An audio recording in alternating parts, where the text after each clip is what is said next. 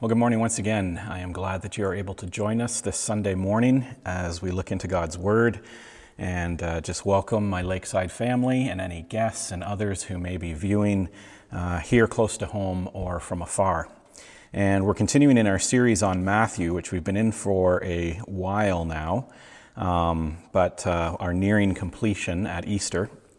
And last week we looked at Matthew 18, verses 15 to 17, where Jesus lays out a process of forgiveness within the Christian community, and we unpacked a lot of lessons uh, just in those three verses uh, that Jesus baked into those three simple steps of how forgiveness is meant to take place within Christian community. We talked about vulnerability and transparency and um, all of those types of things. But Peter, uh, of course, isn't quite done with this topic yet. And because Peter isn't quite done with it, uh, as I thought about it over the week, I'm thinking maybe we're not quite done with this topic either, because Peter has a question to ask, and Jesus has more to teach from the question that Peter asks. And I think it's important that we learn this. It's uh, probably some of the most important lessons about Christian forgiveness that we can learn, uh, we will look at today. So, Peter isn't done with this topic of forgiveness yet. He's sort of chewing on what Jesus has said about forgiveness. He knows that this teaching that Jesus is doing is important to the disciples and to the church going forward. And so maybe Peter is wanting to show Jesus how well he's received the lesson or how faithful he wants to be to Jesus' commands. And so in Matthew 18, verse 21, after the teaching on forgiveness, Peter comes up to Jesus. It says, Then Peter came up to him and said to him, Lord, how often will my brother sin against me and I forgive him? As many as seven times. And Jesus said to him, I do not say to you seven times, but 77 times, or 70 times seven, or seven times 70, a lot of times, depending how you read the Greek. So, how many times do we go through this process of forgiveness with the same person, is what Peter is asking. How many times do we have to forgive someone who keeps wounding us, offending us? And Peter throws out a pretty extravagant number here, as many as seven times. And most rabbis at the time would have said that three is plenty and reasonable. But the problem with Peter's answer is that he's still thinking of forgiveness as a kind of ritual. He's still in old kingdom thinking. He's in the old kingdom under the law and under ceremony and under duty, and he's not moved his thinking and his heart into the new kingdom. And what Jesus wants to do is move Peter from the old kingdom into the new kingdom. So, in the old kingdom of the law, and in the old kingdom of the flesh, Peter is thinking of forgiveness as sort of a polite social construct or of a religious duty. And really, when you get right down to it, what Peter is asking is, what is the minimum I can forgive someone and still have it count to me as credit? Right? You can kind of read that in what Peter is saying. He's saying, if I forgive somebody seven times, do I get credit for that? So is seven the minimum? Can I just do seven and still have done my duty? And it's a very poorly developed notion of forgiveness. Like I say, it's old kingdom thinking. It's kind of like when we're little kids and somebody takes one of our toys and we get angry and we push them over. And at that point, a parent or a teacher comes along and says, Now you two need to apologize to one another and you need to forgive one another. And so you need to hug and be friends again and say you're sorry.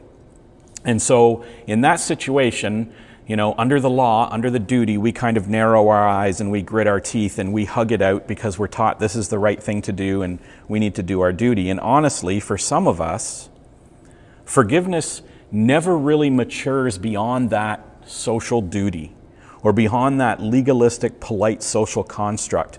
From that point on in our lives, we kind of are taught to view forgiveness as what is the minimum I have to do to be socially acceptable? Or to be seen as the good guy. And that's really what Peter betrays here in his question.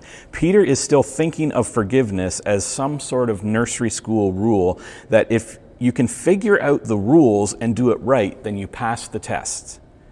But you just want to do sort of the minimum of what your duty is. And it doesn't actually deal with the real issue. Nothing gets resolved. There hasn't been any transparency or vulnerability. There's been no repentance or acknowledgement of the cost. You just did your minimum duty in order to feel that you took the high road and got credit for it. And unfortunately, a lot of us still, either consciously or unconsciously, look at forgiveness that way today, still in the church. That forgiveness is somehow a Christian duty that we just do, and if we do the minimum of our Christian duty so that we take the high road and we've done the right thing, then we're finished with it. But Jesus will have none of that. And so, since Peter asks a numerical question, Jesus gives Peter a numerical answer, following the proverb that you answer a fool in his folly, answer him in kind. But his answer numerically staggers him. But then Jesus goes on from his numerical answer to give Peter a parable following the proverb, do not answer a fool in his folly. you need to go on the go go past the foolishness of the question and answer it in a way that gives wisdom. And that parable that Jesus then gives is really meant to shift Peter's entire category of thinking about what forgiveness is. You're not thinking about forgiveness in the right category, Peter. You're not thinking about forgiveness the way you need to be thinking of it. And your question betrays that. So Jesus needs to teach him that. And perhaps he needs to t- teach us that too. Because when Jesus has done the parable, it will become obvious that Christian forgiveness is not really about measuring up to some legalistic duty of religious behavior. It's not a set of motions that we go through. True forgiveness in the Christian community is something far more profound, something far more difficult, but also something far more rewarding. So we still today need to learn the lessons that Jesus is going to teach us here and recognize the impossible task that Jesus has given us, but at the same time, the inexhaustible resource that God has given us to accomplish it. So we learn what true forgiveness costs and how it's possible for grace and mercy to bear that cost. So let's just consider this morning Peter's question How many times must I forgive? But dig into the parable that Jesus then tells about forgiveness following that question. And I'll just pray before we open up God's Word. Father God, we need these lessons in forgiveness, and you spend a considerable section in Matthew, in your fourth discourse here, your fourth teaching segment on forgiveness. And so, Lord, I pray that we would take note of that and that we would give it the importance that you give it, and that we would recognize how you are trying to move your disciples from old kingdom thinking to new kingdom thinking. That you have introduced a new category in terms of our thinking of forgiveness, and we need to think the way you think about forgiveness. We need to do and act in forgiveness the way you act. And so, Father, we thank you for these lessons as we open your word this morning in Christ's name. Amen. So let's start with the parable. Matthew 18, 23 to 35.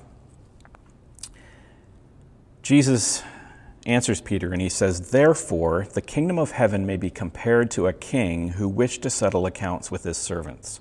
So I'll just pause there. Right away, at the beginning of the parable, Jesus signals immediately that this is a new kingdom reality.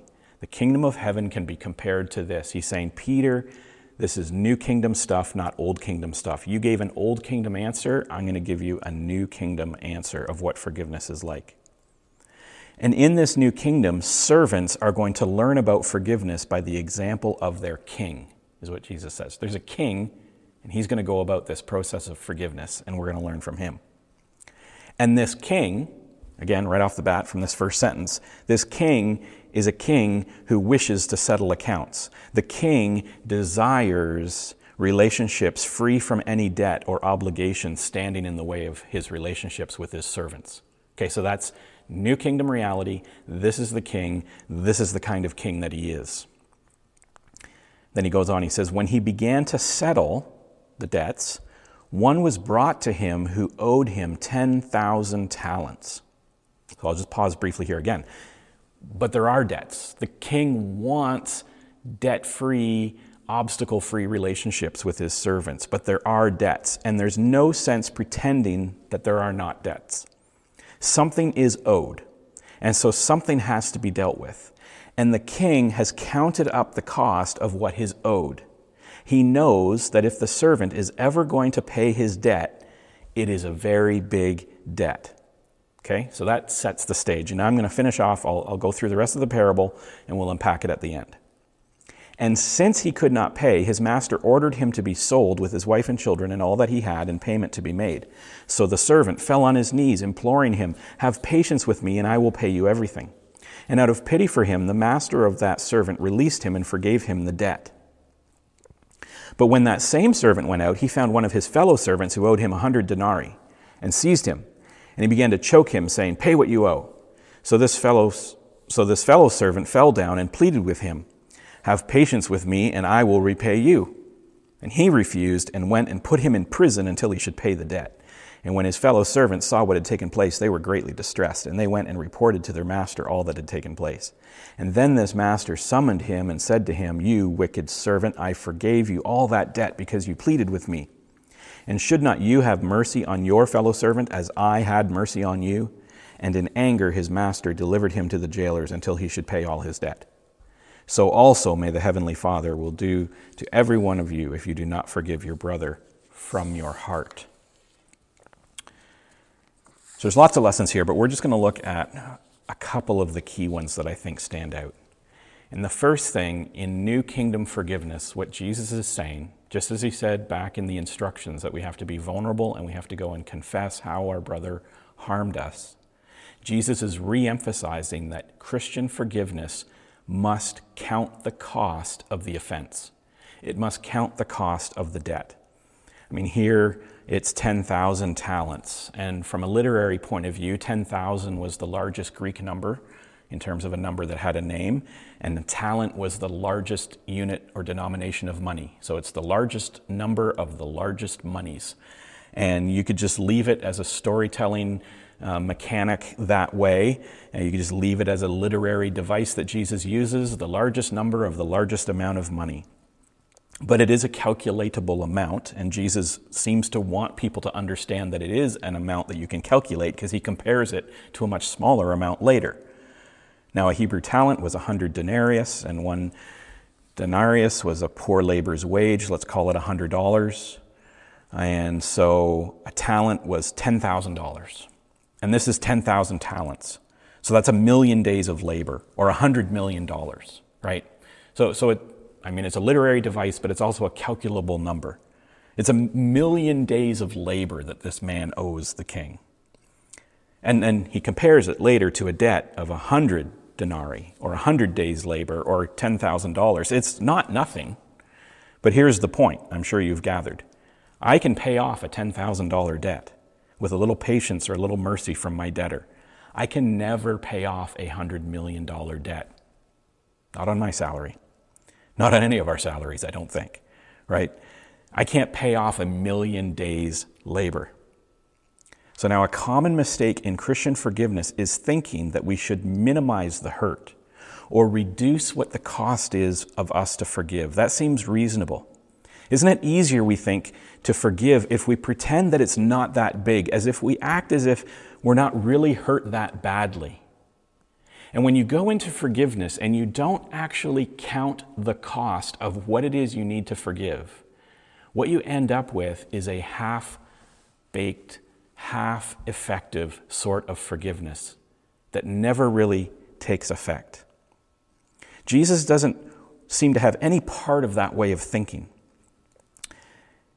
In this parable, Jesus puts the cost of forgiveness at the front and center. This parable is all about how much it costs to forgive. The king knows what he is owed, and he knows what he will lose or what he won't be repaid if he decides to forgive. And so does the ungrateful servant. He knows what it costs and what he's not going to ever get back if he forgives it. Biblical forgiveness, we have to understand, is regularly defined and experienced as the canceling of a debt. For other examples, we could go to the book of Philemon, in which the Apostle Paul is asking a friend of his to forgive one of his servants who returns to him. And he says in verse 18 of Philemon, If he has wronged you at all or owes you anything, charge that to my account. Paul is saying if there is some debt between you that is preventing forgiveness, charge it to me, blame me, put it on my tab. And then Paul goes on to say, And once you put it on my tab, I know you'll forgive it because you know what I've done for you, right? And so if, if it's on me, then you're not going to worry about repayment because you know how much you owe me. Or you could go to Colossians 2:14 and describes what Jesus did. Describes his time on the cross as canceling the record of debt that stood against us with its legal demands. This he set aside, nailing it to the cross. You see, the Bible does not shy away from saying sin and offense is a debt that needs to be repaid.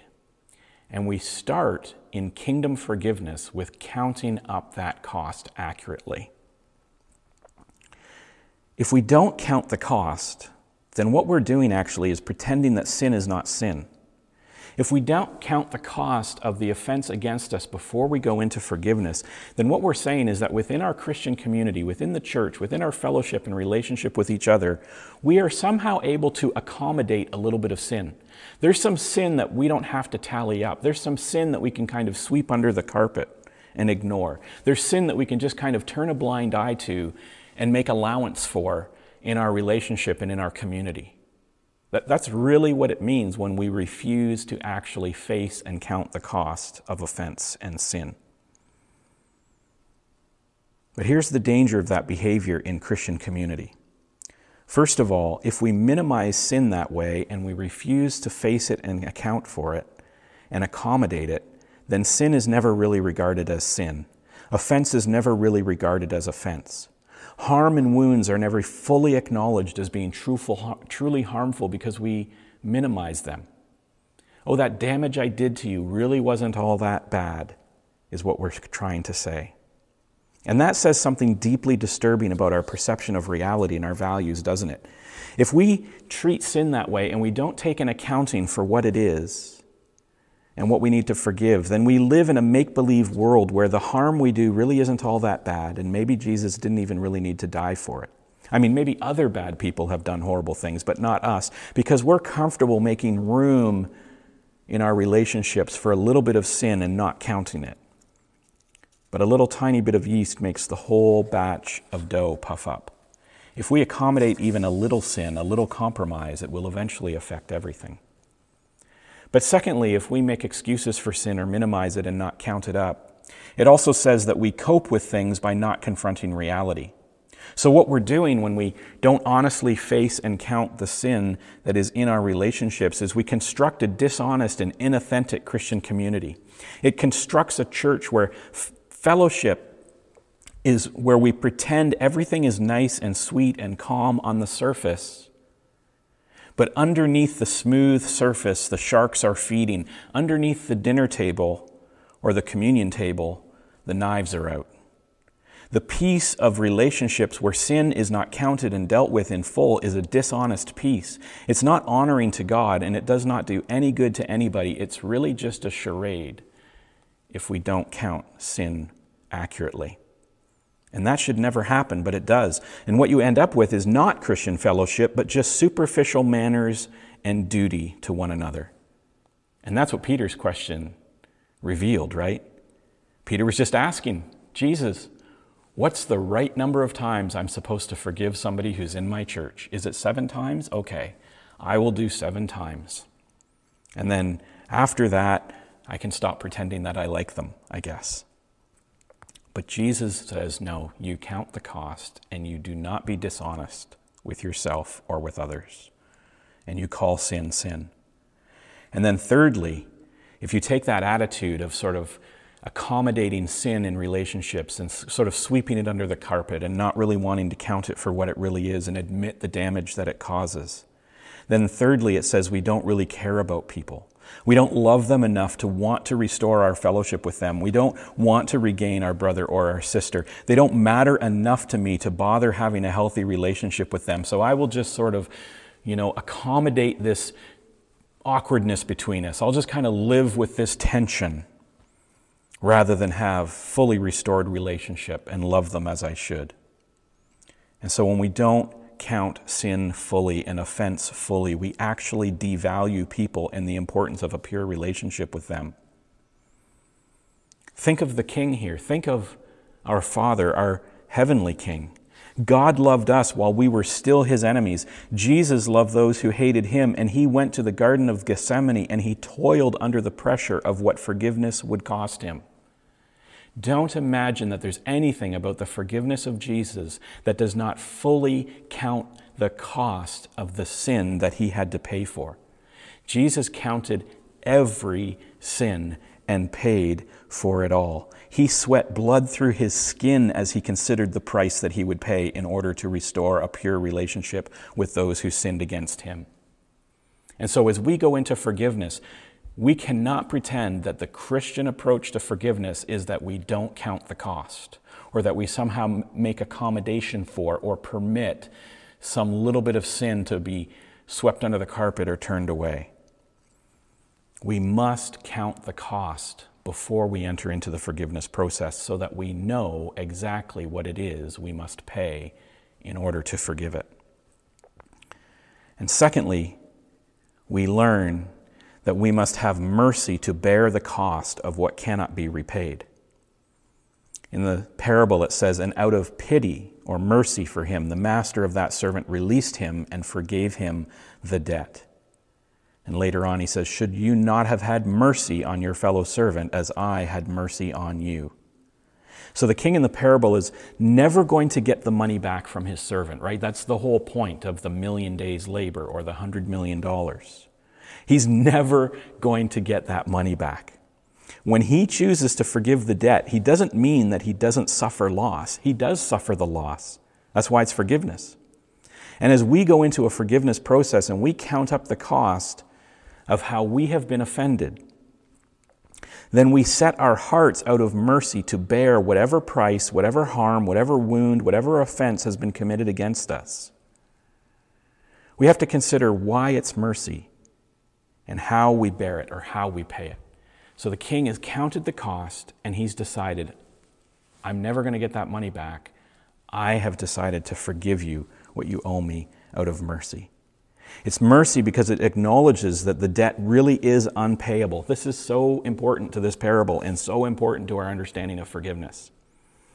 We have to acknowledge that the debt really is unpayable. Nobody can go back and undo whatever it is they have done to you. The humiliation has happened, the loss of reputation took place, the words were spoken, the nose was broken, the pain was real. Nobody who sinned, including you, can ever fully repay what they have done. It's a million days' wages, and we don't have enough days in our life to pay them. And so, if that debt is unpayable, if that debt is never going to go away, and if our relationship is ever going to be restored, then we must see the crushing debt that our brother or sister has put themselves under by their sin. And seeing the fact that they are crushed under a debt of sin that they can never repay, then we have mercy upon them. And out of that mercy, we can refuse to demand payment we can release them of that debt the way the king released his servant. What life changing words the servant heard from the king. Those three or four little words the king said to him, and he forgave him the debt. He forgave the debt. Those are life changing words to that servant who owes a million days' labor to the king. And the king says, I forgive it. You're not burdened by that debt anymore. You're not crushed by what is unpayable.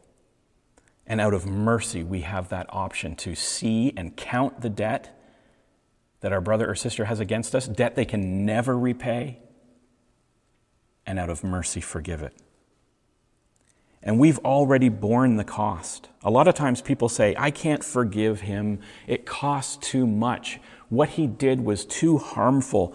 I don't know how I can ever forgive it.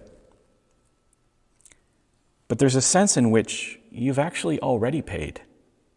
You're already bearing the cost, just like the king. I don't know what this $100 million was or how the servant ended up owing it to him. Maybe he burned down one of his palaces or or he borrowed a whole bunch of money and lost it in some weird economic way that it cost the king a hundred million. I don't know how he got such a crushing debt.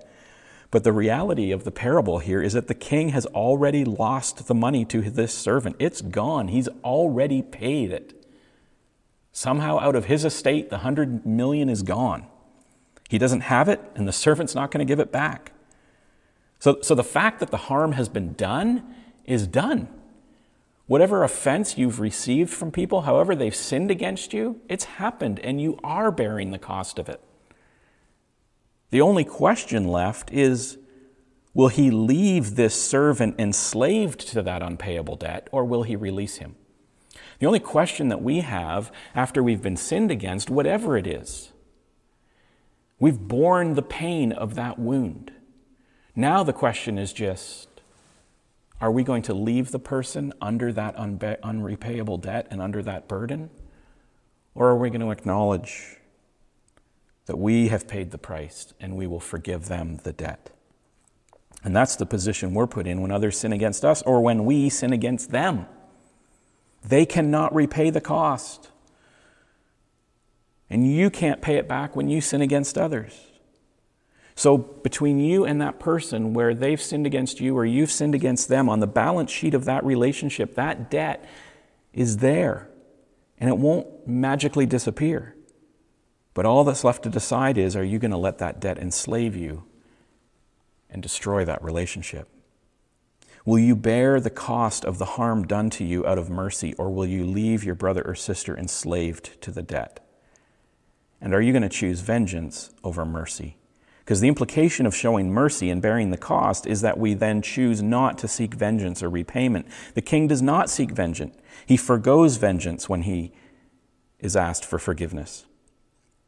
And instead, we must learn to forgive from the heart. Jesus' final statement here he says, So also my heavenly Father will do to every one of you if you do not forgive your brother from your heart.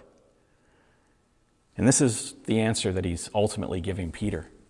Saying, Peter, the forgiveness you're talking about is just duty, it's just social responsibility or something. It's just the minimum that you can do to accomplish some sort of religious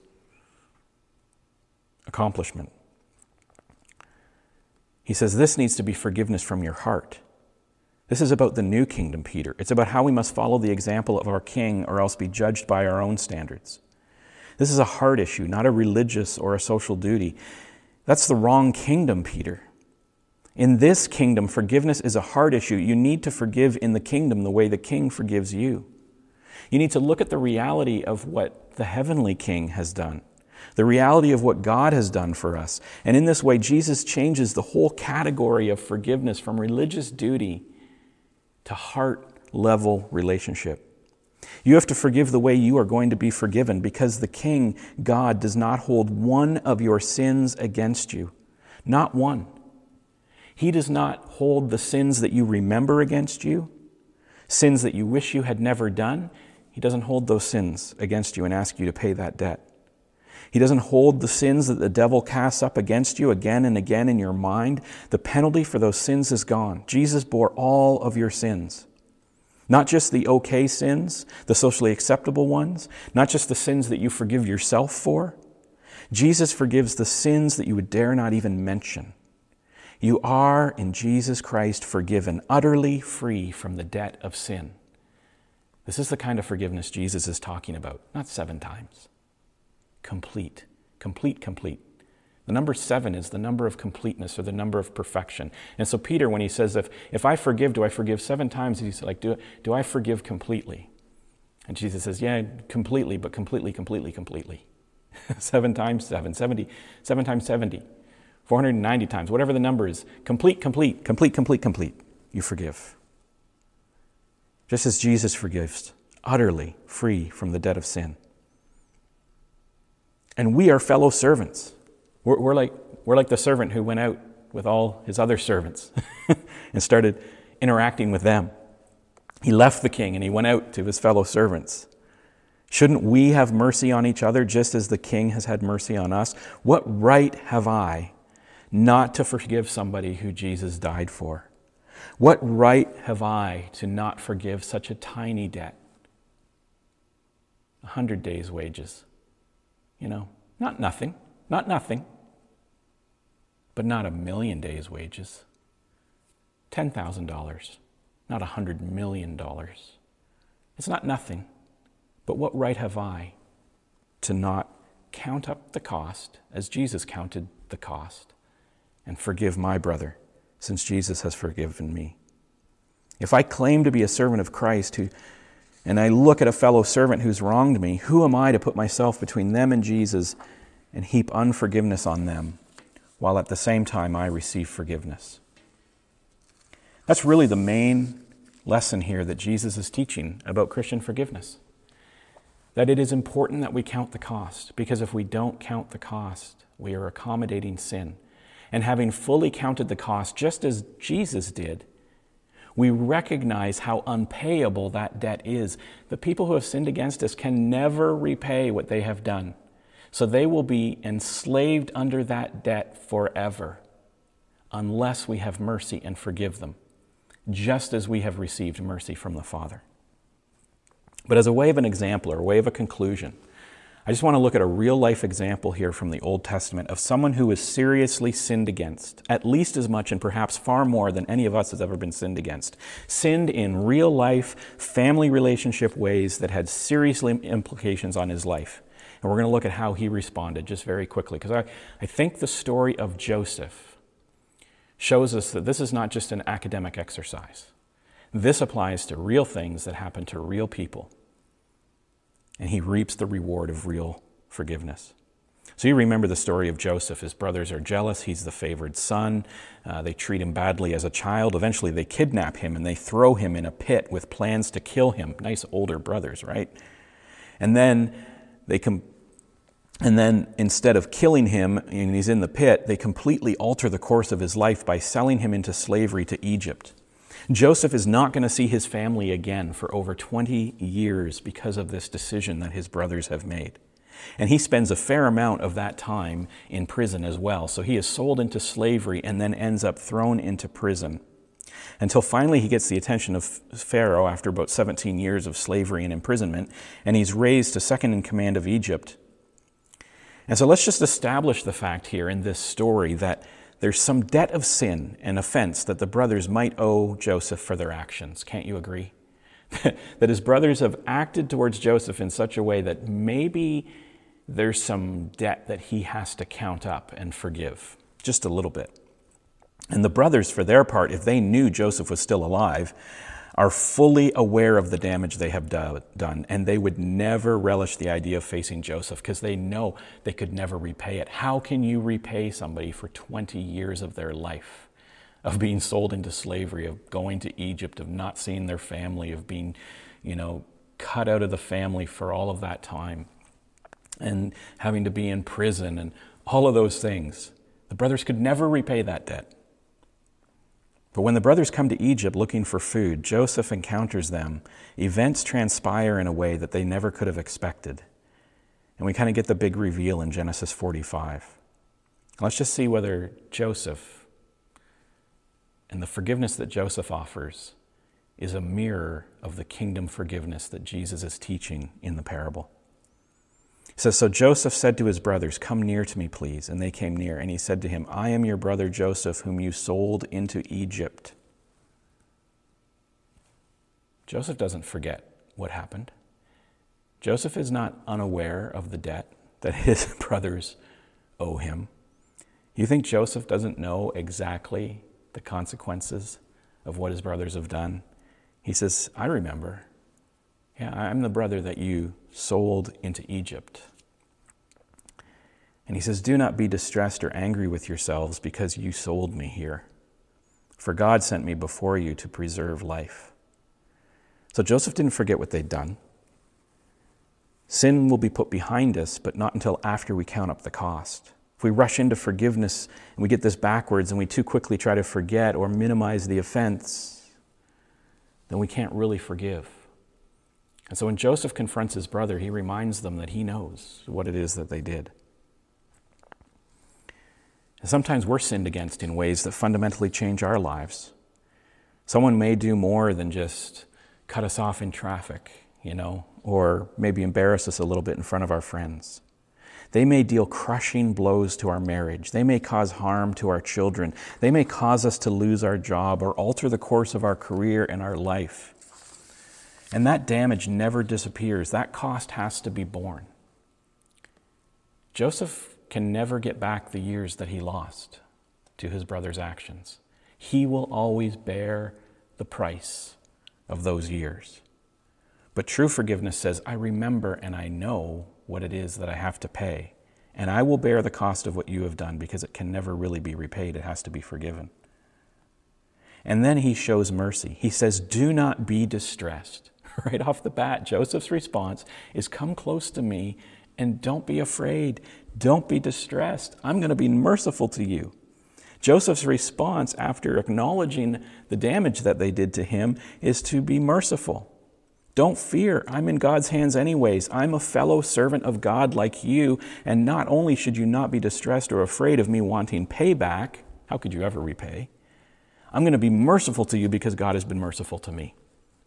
He says, I'm going to rescue you and your families. Let's look back at the text here and what he says. He says, I'm here to preserve you as a remnant on earth and keep you alive for many survivors. Hurry up and go to Father and say to him, Thus says Joseph, God has made me Lord of all Egypt. Come down to me and don't tarry. Dwell in the land of Goshen, and you shall be near me and your children and your children's children and your flocks and your herds and all that you have. So Joseph says, Yeah, you did all this harm, but my response to you is mercy. Not only do, do I forgive the debt of what you did, I'm, I'm going to pour out the mercy that God has poured out on me. I'm going to pour that mercy out on you. Joseph overflows with mercy towards his brothers who sinned against him because he knows that God has shown him mercy first. And he shows mercy to his brothers the same way the Heavenly Father, the King of heaven, has shown mercy to him. Romans 12, 17 says, Repay no one evil for evil. Beloved, never avenge yourselves, but leave it to the wrath of God. For it is written, Vengeance is mine, I will repay, says the Lord. He will repay justly. That's not for us to do. And so when we show mercy, we choose not to take vengeance. And Joseph forgives from the heart. Notice in all of this that Joseph never says anything like what Peter asks of Jesus. Joseph doesn't sit back on his throne room and think, okay, now what, you know, I'm a good God father, follower, and I've proven that I'm a good God follower. So what is the minimum, minimum amount that I can forgive my brothers and have it count to my credit with God? Joseph never says anything like that. Or he never sits back and says, How much is God expecting me to forgive and I'll get credit for it? No, Joseph wants his brothers restored to him. He values his relationship with them and he values them and he is willing to bear the entire cost of their sin and to pay the full price of it and not count any of it against them in order that they would be restored to himself in relationship. He pays the complete, complete, complete price. The biggest number in the biggest currency. Joseph forgives from the heart, not from duty. You know, you were not forgiven because you deserved it. I was not forgiven because I deserved it. We were forgiven because God forgave us from his heart when we did not deserve it. Forgiveness is not cheap. Forgiveness is not blind. Forgiveness is not easy. Forgiveness is a deeply profound image of the kingdom of Jesus Christ. And when we do forgiveness right, it will set us apart from the world and set us free from the bondage of sin, but only if we do not make accommodation for it. Only if we bring all of it out onto the table and count it all up in full. And having taken a full account of the sin between us and our brother or sister in relationships, we then follow the example of Christ and by the power of Christ set each other free from that debt by being willing to bear the debt in our own bodies that Christ bore for us. Father God, thank you for your word on forgiveness. We just pray that it would reach us, that we would think in our own relationships who do we think owes us? What has it cost us? And will we bear the price as you bore for us? Amen.